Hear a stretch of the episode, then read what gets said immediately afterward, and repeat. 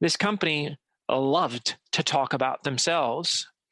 And what they didn't really talk about, nor therefore understand, was those fundamental questions, worries, concerns, issues, fears of their customers. Because of that, they weren't connecting. Because of that, they were blaming the design of their website. And it's the problem they have, obviously, is a philosophy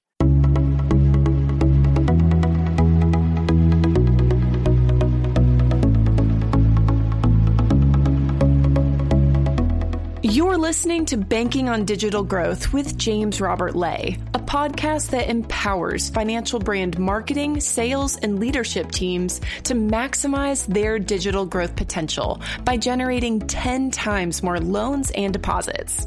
Today's episode is part of the Exponential Insight series, where James Robert interviews the industry's top marketing, sales, and fintech leaders, sharing practical wisdom to exponentially elevate you and your team. Let's get into the show.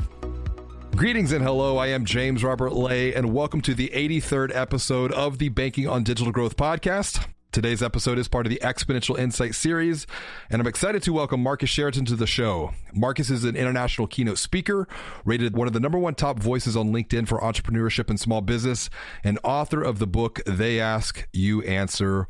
Welcome to the show, Marcus. James Robert, pleasure, my friend. I'm sure we're going to have a great conversation today. We definitely are. And I'd like to start off with, you know, what is one thing that you're just excited about right now as as I think the clouds are starting to lift and I there's a lot of hope in the air. I think there is some hope in the air, you know? I mean, you know, before COVID I was I was uh, doing about 75 events a year, 122 nights, 125 nights in hotels roughly absolutely seeing Q4 this year. People are finally scheduling in person stuff, which excites me. My agency has a, a big event in Q4 this year. It'll be in person as well, as well as virtual. I don't think there will be events. I shouldn't say this, but I, I think most events will be hybrid events as we go forward. But uh, you know, I'm I'm excited. I'm excited about that, and and uh, I think there's a lot of interesting things happening with sales and marketing and with digital, which I'm sure we'll get into today. But uh, one, if you if you said what's a what's a trend that I'm excited about right now, and maybe we'll touch on it later. I don't know.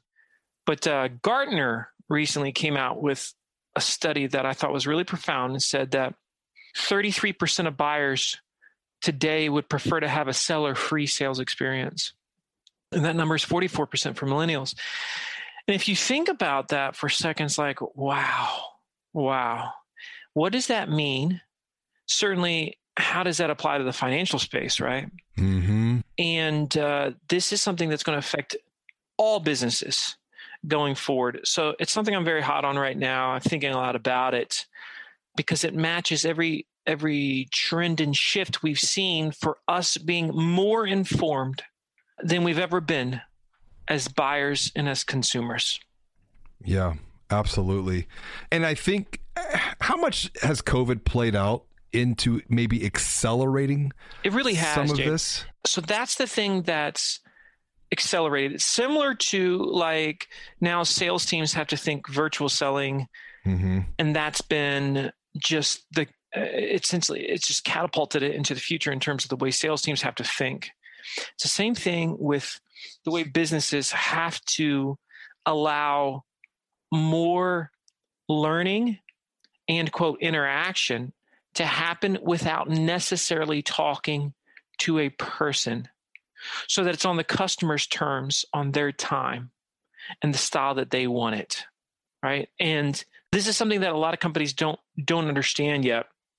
It's almost like if i had to make an analogy james robert would be you remember those uh, choose your own adventure books back in the day Hundred percent, man. Was totally fun, right? Favorite, yeah. They were cool because we actually got to dictate the terms somewhat. We felt like we were in somewhat control. I don't know about you. I always died, but I would just go back to the previous page and like take the other option as the choice. Control well, Z. Edit that's right. Undo. Control Z. That's it. So those worked because of, to your point, control buyers today just want more control. Customers want control. They want to feel like they have done everything they can do first before they are forced to engage with a human. Now, I'm not saying this is good or bad. It's just the way that we've evolved. And so, if that's the case, how do we as businesses facilitate that versus what most are going to do, which is what we always see, is resist. It's, I need to make sure they talk to me directly. It has to be face to face. It has to be, these are the stories that we tell ourselves, but they don't even align with our own personal behaviors and opinions. That's where it's off track. So, a couple observations to take what you're thinking and make it extremely practical. I love the choose your own adventure analogy. It's one that I share frequent myself. I, I try to get my son, we have four kids. I tried to get my, my, my oldest son, he's 10, into the book series. And he just didn't really connect with it. He's actually into more of the who was, um, mm. more of the historical bias. That's cool. It really is. And I've That's learned a lot glorious. from him just from having conversations. But take financial brands. And the most important moment on that buying journey is the application. That's the, the, the moment of truth to whenever we're going to apply for a loan or we're going to open an account. But when I think about the digital experience, we're forcing people down a single path. You can yes. only open it online. But what if you have a question? That's right. What if that your digital experience has created more confusion instead of providing clarity?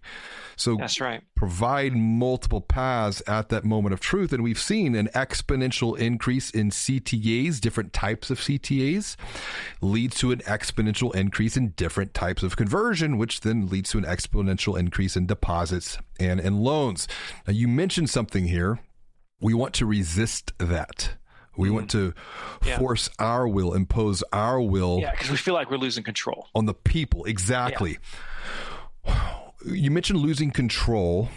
What is maybe holding others back, specifically at the leader? You have a lot of conversations with leaders. Yeah. What's holding them back? It's interesting. You still have a group, stunningly, and, and I'm, I'm just going to be frank because that's the only way I know how to communicate. In the financial space, this is more prolific.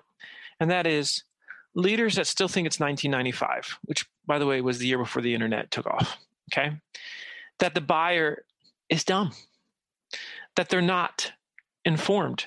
Now, granted, they might start off as uninformed, but eventually they will be informed if they want to be, if they elect to be. So, banking on ignorance is not a very viable sales and marketing strategy for businesses today.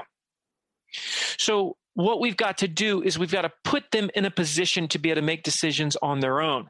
That doesn't happen unless we supply the right information in the right, right way at the right context. You know, for example, talk about the uh, the financial space. Let's just be let's let me use a really really simple example. Let's say, and this is the most basic, right? Let's say somebody is wondering, all right, what is the best type of savings account for me? Okay. It's a question that somebody might have. What's the best type of savings account or bank account for me? Now, if they were talking to a human, that human that worked for that particular financial institution would ask them a series of questions. Based on those answers, they would make a specific recommendation. My question, James Robert, is why can't we replicate that? By the way, we can. Why can't we replicate that on our sites without necessarily talking to a person. So, for example, it's very easy at this point, especially with all the tools that are out there, where you could create an application. They get to the site, and the site says, What is the best type of savings account for me? And then what they what they're asked to do is they just have a series of questions that just show up one at a time. They answer one and then boom, the next one shows up. And they're just going through this easy, fluid process. And by the end of it, it says, So, James Robert, based on what you just said, it appears that this is the best type of account for you. And now, this person, in this case, James Robert, feels like he was the one that dictated the terms. That's seller free. And this is what you don't see for the most part. Someone saying, well, they can open up account on my site. That doesn't count as this choose your own adventure, this self selection, as I like to call it, this idea of I can make the choices, and by the choices and by the answers I give, I'm able to see a return of a recommendation that I would have originally had to talk to a real human for that. But now I can get that so much easier and get even further down the funnel without engaging the company directly. You know, you're you're talking about something that I had a conversation with Whitney Lowe in episode number 72 she works for a, a, it has a platform called Ignite Sales, and they do just exactly what you're talking about. They've gotten really good at asking good questions to guide someone to their own unique conclusion because everyone is at a different place on their That's own it. buying journey. Now, we, to this, that though, I got to say this, James Robert. I think one of the major issues that the financial space deals with is that curse of knowledge by those that are in the space. Baker knees. right. It's it's one of those situations where we just assume that everybody understands what we understand, and so therefore we talk about it like everybody has gotten at least a high school financial education. The reality is that you and I both know there's a I mean, when it comes to just financial understanding. I don't know if there's an industry that has more of a gap in terms of a large group that is like kindergarten level, another large group that's middle school level, another large group that's high school, another large group that's college, another large group that's doctorate. I mean, that's what we have. And so you have to find a way to communicate so that all parties understand. Many don't do this well. Yes. And this idea, and I've had a lot of issue with this and have spoken about it very publicly of financial education and financial quote unquote literacy. Love it is probably doing more harm than good because it's through the lens of the financial brand and not mm. that of the Amen, consumer. Brother. And so it's about taking an empathetic approach. Now, you, we keep hearing this term over and over again asking, asking, which is, you know, to the title of your book, They Ask, You Answer. And I want to take a step back to provide some context for the dear listener of your own personal journey here of transforming your mind first and foremost, which then transformed your beliefs, then transformed your behaviors and action and allowed you to create the future that you're living today. Can we roll back the clock? to yeah. where you were before on this journey because I think it's one that a lot of financial brand leadership teams can emotionally relate to. Well, I started a swimming pool company in 2001 out of college with a couple buddies. And we were growing that business, you know, fighting, scratching, clawing. And then 2008 hit. We all know what happened 2008, 2009. And I was quite confident that we were going to have to file bankruptcy during that time as a last ditch effort to save the company, I said, I'm going to throw myself into learning about this internet thing because I can see it's really just starting to take over. And if we can figure this out, maybe we can save the company. So as I did that, I started to read all these fancy phrases online, inbound marketing, content marketing, social media blogging, all that stuff, you know, digital, whatever. And what I heard in my simple pool guy mind at the time was, you know, Marcus, if you just obsess over your customers' questions, and I don't say that obsess word lightly, if you obsess over their questions, their worries, their fears, their concerns, and you're willing to address them on your website through text, through video, just might save your company. So I said, well, shoot, if there's one thing I can do, I can listen well and I can talk about this stuff, teach about this stuff on our website. And so I called it They Ask You Answer. A simple philosophy of saying, if anyone has a question, in our case, about fiberglass swimming pools, we said we're going to be the go to source. And to make a long story short, James Robert, we became the Wikipedia of fiberglass pools and the most trafficked swimming pool website in the world. And then we became the largest builder of fiberglass pools in the US. And then we became a manufacturer of fiberglass pools. Then we became a franchise for all these franchisees all over the country. And I had a, a large exit last year from the franchise side. It was great. It's what I wanted. I still own the original company. And over this journey, I started writing about what I was doing, which led to a following, which led to an agency, which led to a speaking career. It's been quite amazing, but it all started with the simple philosophy they ask, you answer. I think the key takeaway from all of this, it was never about you, Marcus. It was never about you, the swimming pool, river pools, and spas. It was always about the questions, concerns, Yeah, hopes, bro. and dreams Yeah. of another person. Yo, James, Robert. So I had this bank approach me like literally, oh, a week ago. And she said, Marcus, I'm thinking about redoing my website. I said, okay. So let's look at it together real quick. And she was thinking design. And I said, ah, design's not your problem. We put all this stock in design because we get bored with what we're seeing.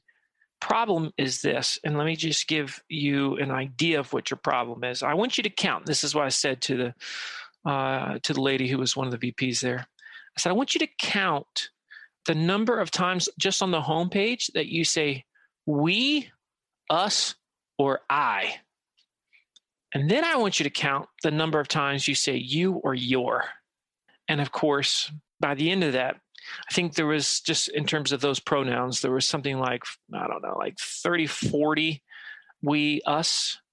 And there was like five you, your.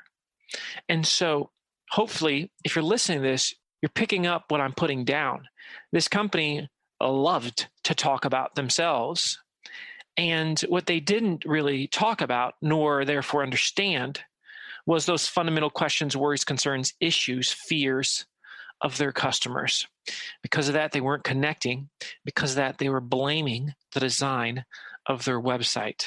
And it's the problem they have, obviously, is a philosophy of the way they go about communicating, which you know, James Robert, right? But they clearly, clearly didn't know. So, pro tip to build upon Marcus's perspective and really make it practical. As you're listening to this, jot down a note. Go to your website, control F on every page, and search those pronouns of I and we versus you and your, and begin to weight that.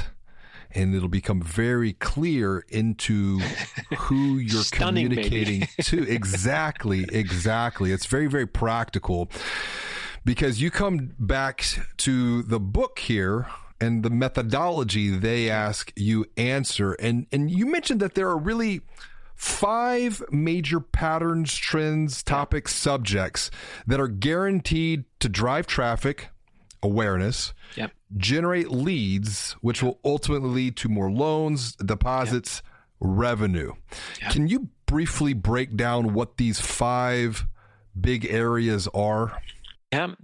Yep. And you hit it too. If you do this, it's all about trust, traffic, leads, and sales, right? Ultimately, revenue for your institution. And what we have found, because again, after I did this as a pool guy, I was able to do it with companies all over the world, a multiplicity of industries, B2B and B2C. Uh, B2C. And of course, when they asked you answer the book came out, now it's thousands and thousands of companies because the book's done very well. And so, what we know to be true is this that you and I, we love to reach, research specific things before we engage a company. Again, product or service doesn't matter. What we love to research is what we call the big five, these five fundamental subjects.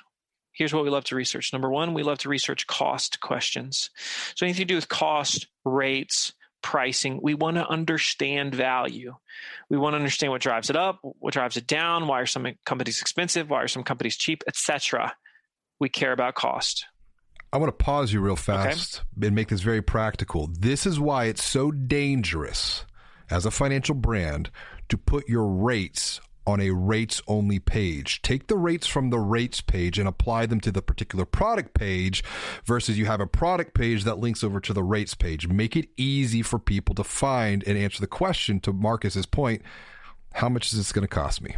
Yeah, and then explain why the rates do what they do and Mm. are what they are.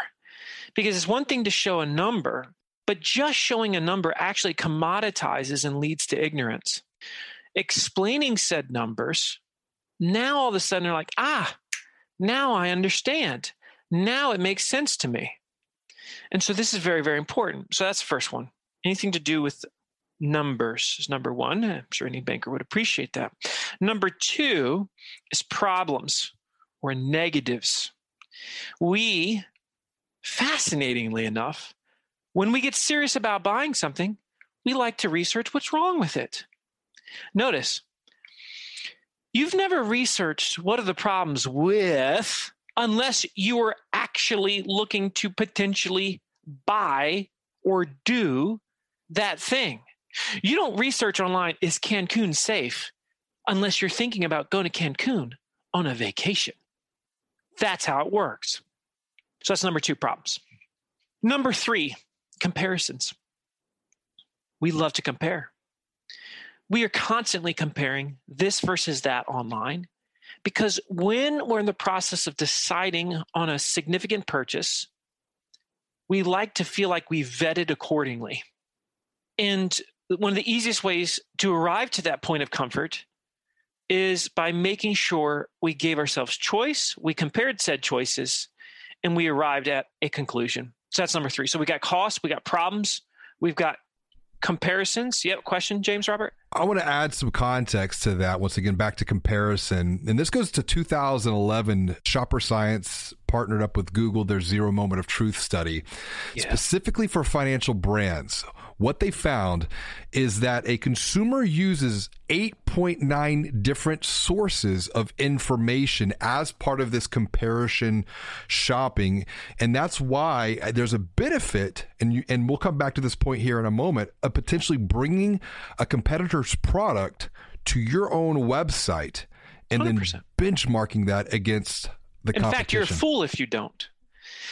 That is, if you're getting the question consistently, Mm-hmm. And you know people are researching it. See, the problem is that we like to pretend, again, that the buyer is dumb. And they don't know about that other option, that other brand, that other technology, whatever that thing is. This is naive. Hmm. This is the ostrich with its head in the sand, mm. thinking the problem will just go away.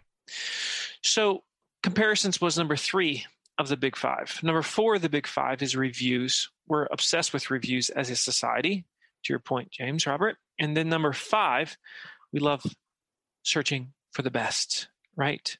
And so, think of how many times you've gone online and typed in best such and such. I mean, it's prolific it is absolutely prolific. So even in the financial space, it could be like best lenders for and then choose a type of loan. Because we we know that there's certain financial institutions that specialize in certain types of loans.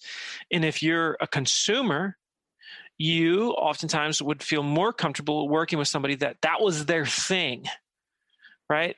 Just like we could go down the list, but there's certain things you, institutions will and will not loan for, do and do not do. And so we like to search for those as buyers. So these are the big five cost, problems, comparisons, reviews, and best. Now, here's what's interesting companies don't like to talk about those five things. and because they don't like to talk about those five things, it creates a delta of trust between them and the buyer, the consumer. So you cannot be the ostrich and think you're going to become the most trusted voice in your space. It just doesn't happen. And so if you want to become that voice of trust, these are the things, the questions that you should be addressing about your products, your services, about the industry, and just take all the questions that are being asked that are around those five main things. You will dominate your space. And I have to say, I have to say this, James Robert, and I don't mean to jump the gun, but I can tell you right now that too often I hear in the financial sector people saying I can't do that because of compliance. All the it's time. A total crock of BS. Because here's the reality.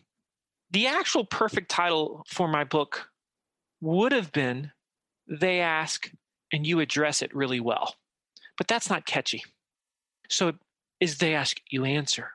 You see, sometimes people in regulated industry say, I can't answer that. it's against compliance, it's against regs. No, no, no. You can address it, but you can't always give a specific answer. And so the approach that we should have is how do I address this well? Sometimes the way we address it well is by explaining why we can't answer it specifically, but what they need to be aware of as they're thinking about that thing. Or we might source what others have said. But there is a workaround that is completely kosher and legal. So if you're listening to this, don't allow yourself to get in that place. You know, I mean, it's like people come to me and they say, Yeah, our attorney said this and this. I said, Do you pay your attorneys to figure out a way to say yes? Or do you pay them to say no? Because if you just pay them to say no, I'll be your attorney. That's easy. I can do that for you right now, and I'll charge you 50% of whatever they're charging you. If you're looking for somebody that's worth their salt, you find an attorney that teaches you, shows you how to say yes to the action. That's how you become a thought leader in your space. I want to talk about that, becoming a thought leader. And you reference this with river pools becoming the Wikipedia yeah. of, of the pool business. And you know, content. We talk about content being the fuel of the digital growth engine.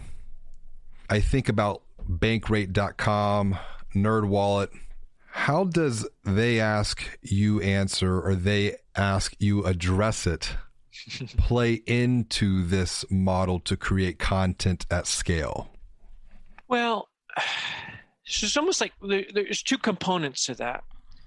Lots of industries, because of disruption, like to complain. What we've seen for certain is that complaining doesn't lead to innovation. Mm just doesn't happen. Talk to the insurance industry, they're in the same boat. Right. So, what we have to do is we have to be very honest with ourselves. Got to step on the scale, look down, see the number after Thanksgiving, and say, that's what the buyer wants. So, how do we adjust? Because there's certain patterns friction free, seller free, less hoops, easier to find what I'm looking for all these new technologies that are evolving, they just replicate those things over and over again. So you understand the principle, you get it. Part of that is they ask you answer. Because you could have this beautiful technology stack, but if you don't make it easy to understand the thing, yes. If you're not teaching them, to your point, James Robert, in a way they can understand it that is built for the consumer, not for the dang institution, you're going to be dramatically more effective. And speaking of that, what I mean, like somebody says, well, what do you what do you mean, Marcus? Like, I'll give you one that not a single person listening to this has done that everybody that's listening should do that has a business, and that is this. There should be a section on your website that says who we are not a good fit for. The moment you say who you're not a good fit for is the moment A, your entire audience flinches.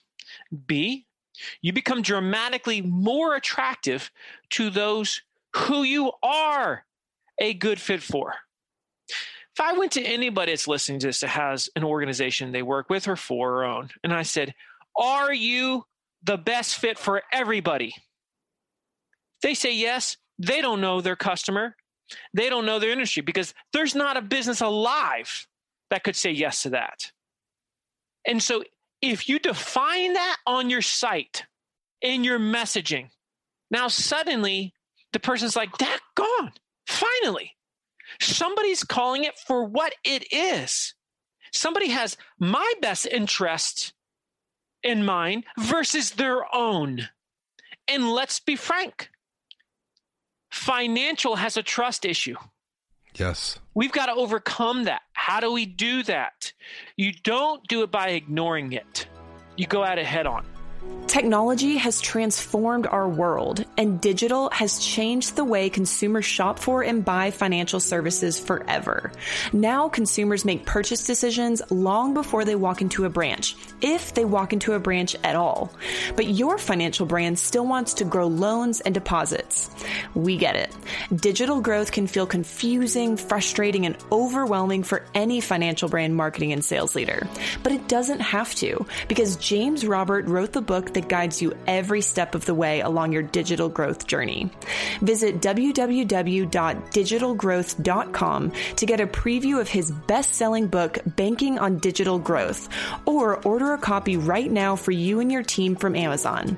Inside, you'll find a strategic marketing manifesto that was written to transform financial brands, and it is packed full of practical and proven insights you can start using today to confidently generate 10 times more loans and deposits. Now, back to the show.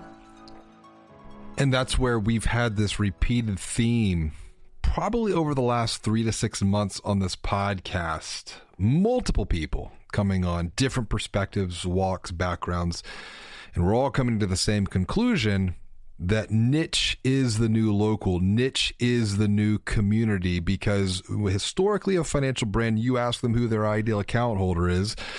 It's going to be someone who is 18 to 65 with money in their pocket and a heartbeat. And I'm like, no, no, no, no, no. You, you define a niche. Let's dive deeper. That way we can understand who these people are, what's keeping them up at night, address those questions and concerns, provide them a path forward towards a bigger, better, and brighter future. But then the knee jerk reaction flinch. Well, what about those people who fall outside of that niche audience? Well, you can still help them, but mm-hmm. you're not Chase. You don't have a $2.5 billion marketing budget to That's address right. everyone. Right. And you risk being all things to all people. You risk your future and you become a master of none. Exactly. So let me ask you you've had a lot of conversations, multiple verticals around the world, different businesses. What is the best way? Because I'm with you. You talked about stepping on the scale. All transformation begins by telling the truth yeah. to yourself, where you've been, where you're at, where you can go next, and then telling the truth to your team, and then getting the training, the education of where you can go next so that the future doesn't feel so scary. What is the best way to transform not only the minds, but also transform the hearts of leadership teams? To flip mm. this script, to flip this narrative from being what I diagnose as narcissistic marketing to playing the role of the helpful and empathetic guide on these hero journeys? This is probably the question. It really is, James Robert. The number one email I have gotten over the course of 12 years now, writing in the space, teaching, whatever, It's not from business owners that saying, Yo, Marcus, I need help, more leads, traffic sales, whatever. It's actually from marketers that are frustrated because their CEO or because their leadership team doesn't understand where digital is headed and they're so frustrated that they want to leave the company. It's the number one email I get to this day. So we have a huge problem. How do we overcome it? We could spend a whole podcast probably on this subject.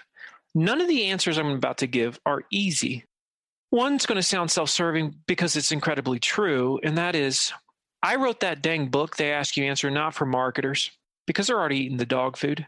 I wrote it for the business owner that is resisting the leadership team that doesn't get it, that doesn't catch the vision. Because it's not written by marketers for marketers. Much of the stuff that we talk about and try to convince leadership of, we don't know how to say it in a way that resonates. And we need to start, especially if it's from a marketer, you have to stop speaking marketing. You have to speak the language of a leader. You say, well, what's the difference? I can tell you what, I ain't using the dang phrase content marketing when I'm talking to leaders. I say things like, do you feel that trust is fundamental to your business? Yeah, I do, Marcus. Okay. So, would you like to become the most trusted voice in your space? Yes or no? Yes, I would. Would you like to know how? Yes, I would. Okay, now we can have a conversation. What have I not talked about? I ain't talked about marketing. I ain't talked about SEO. I ain't talked about social media. All the tactical. If we don't get the principles, all the platforms and all the other stuff don't really matter. They've got to understand the principles because then, if you understand the principles of, let's just call it trust, for example, and how to get it, how to win it, it doesn't matter. Okay, MySpace becomes Facebook, becomes something else, becomes something else. Roll with it, baby. It doesn't matter because the principle carries over to the next thing. Trust is another pattern that has come up multiple times now in this conversation and and the way that I think and and talk about trust trust is the bridge in the pyramid of any human relationship. Respect is at the foundation. Help me when I have a need not when you have a need you know brand. Help me the consumer. At the pinnacle of the human pyramid of the human relationships it's love which you know we could go down a philosophical conversation talk about the greeks and their five different types of loves and the five languages of love but we're going to look at love as just commitment yep. to bridge that gap it's trust what you say what you do and from a banking perspective we have to make deposits repeated deposits into a consumer's trust fund yep. that sits between their ears and it can take weeks months, years to make enough deposits to transform their thinking about a brand, which would transform their behavior and the actions that they take. And it can take, you know, thinking about the Robinhood debacle, it can take minutes, days for all of that trust to be depleted. How do you prepare people to run the marathon, play the long game, but to still build some courage and confidence early on so that it gives them hope that we can do this and we can leave behind the old self of the traditional world of thinking about what we want as a brand to take an empathetic a, first approach to marketing? Well, yeah, to me, this goes back to what's your mission statement? Mm. What are your core values? Do you really believe them and live them, or are they BS? Words on a wall. Yeah, are they words on a wall? Because if you think about they ask you answer as a philosophy of business, which is what it is, it aligns with most words that are on a wall. Yet most companies haven't done it because they feel that by giving, somehow they're going to lose. And what's funny is they're going to lose that which they don't yet have nor have earned. And so companies need to take this seriously. For example, if you're going to get serious about becoming a thought leader, you can't be passive about content production.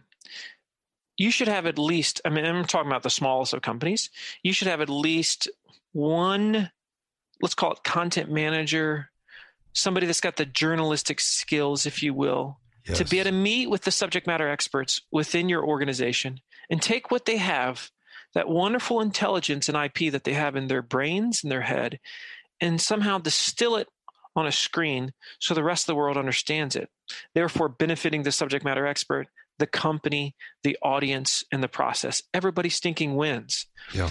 It's not going to happen though unless you make investments like that. That's the type of thing that we need to do that we need to show. I can't help but think you know, going back to the some books early 1900s, William Wattles, The Science of Getting Rich, Napoleon Hill. It's about giving more than you take. Mm. Giving more than you take, and it's a gift. It's a gift that you put out into the world to educate and empower others that might not choose to do business with you, but you're leaving the world a little bit of a better uh, place than you found it. But I even think a little bit smarter because you've taken everything that you know, coming back to your SMEs or subject matter experts, and you're transferring that knowledge, that IP out of their heads into a place to educate, empower, and elevate others. This has been this is great. A, this is a big deal what you're talking about here, James Robert, right? Because once again, remember how we did the pronoun thing earlier This is another good test. It's like if you have that newsletter or whatever your your email communication is with your customer base, what percentage of the time are you are you making an offer, right, on that new type of account versus what percent of the time are you putting a deposit in their account of mm-hmm. information of helpfulness, right? That is the key. You know, I am, uh, let me give you an example of this. We have to be protective of our customers, of our audience, and their perception of us. So I'm prolific on LinkedIn. All right. So if you're listening to this right now, you should be following me on LinkedIn because I'm very good on LinkedIn. I'm a good follow. I'm a good follow because I don't dump on you. I'm going to give you one great piece of content a day on LinkedIn. It's where I put my best stuff. Now, how often does an event say, Hey, Marcus, could you promote us on LinkedIn? Almost every single time. How often do I say yes? One in a thousand. I have an agency that puts on our own events all the time. All the time. Guess what? My agency knows we can only go to Marcus on rare occasion to promote one of our events because I'm that stinking picky. My ratio is probably 30 to 1. 30 to 1. Give, give, give. And this is the mindset that we need to have. The problem is, to your great point that you made, James Robert, I would say most companies right now are more along that five to one, and that five being five offers. our latest offer one, oh, here's a helpful piece of information, by the way. Yeah. Yeah, and this prolific in the financial brand space because of the direct marketing history that we have seen wrapped up and we're trying to unroll and unwrap that so that you know it's not you do a and immediately get b. It's a happens and we know this b c d and then we're going to go all the way to z not because that's what we want but that's just how the consumer's shopping. I always like to to end and this has been a fantastic conversation and, yeah, I, and I do. it. i'm grateful for your knowledge and insight that you've shared to the dear listener. I always like to end one practical micro piece of advice, insight, or recommendation. Nothing major, but something small that they can start in, in following you. I think it's very practical to see how this is lived out. Number one. But what is another small practical insight recommendation for them to just get 1% better? So many of these. Uh, I'm going to have to give you two because I have to. So I'm, I'm going to give you one that's more of just a, a, a rule to live by and then one that's like a, a practical goal for the website experience that, for your customers. Rule to live by. One of the best things that uh, somebody told me early on in my digital career was it's dumb not to dumb it down. The goal isn't to sound smart. Too often in the financial space, we're really trying hard to sound smart. Yeah. The goal is communion that the freaking light bulb comes on and I say, as the customer, that, that makes total sense. I get it. That is a win. And that's a huge win. Stum not to dumb it down. One other piece of advice take the major products or services you offer as a company. Okay. Ask yourself, what are the major questions we know everybody has about each one of these? You should be able to brainstorm at a minimum 10 per product or service you offer, at least 10, many of which are big five related, by the way. Once you brainstorm them, ask yourself how many of these are addressed well on our website right now. You'll find the answer is less than 10%. That gives you your homework, everyone, for the next year. There we go. You mentioned following you on LinkedIn. You've also mentioned the event at the end of the year what is the best way for them to learn more about that? Just to continue yeah. this conversation and to continue this knowledge transfer to them. I have an amazing event called digital sales and marketing world.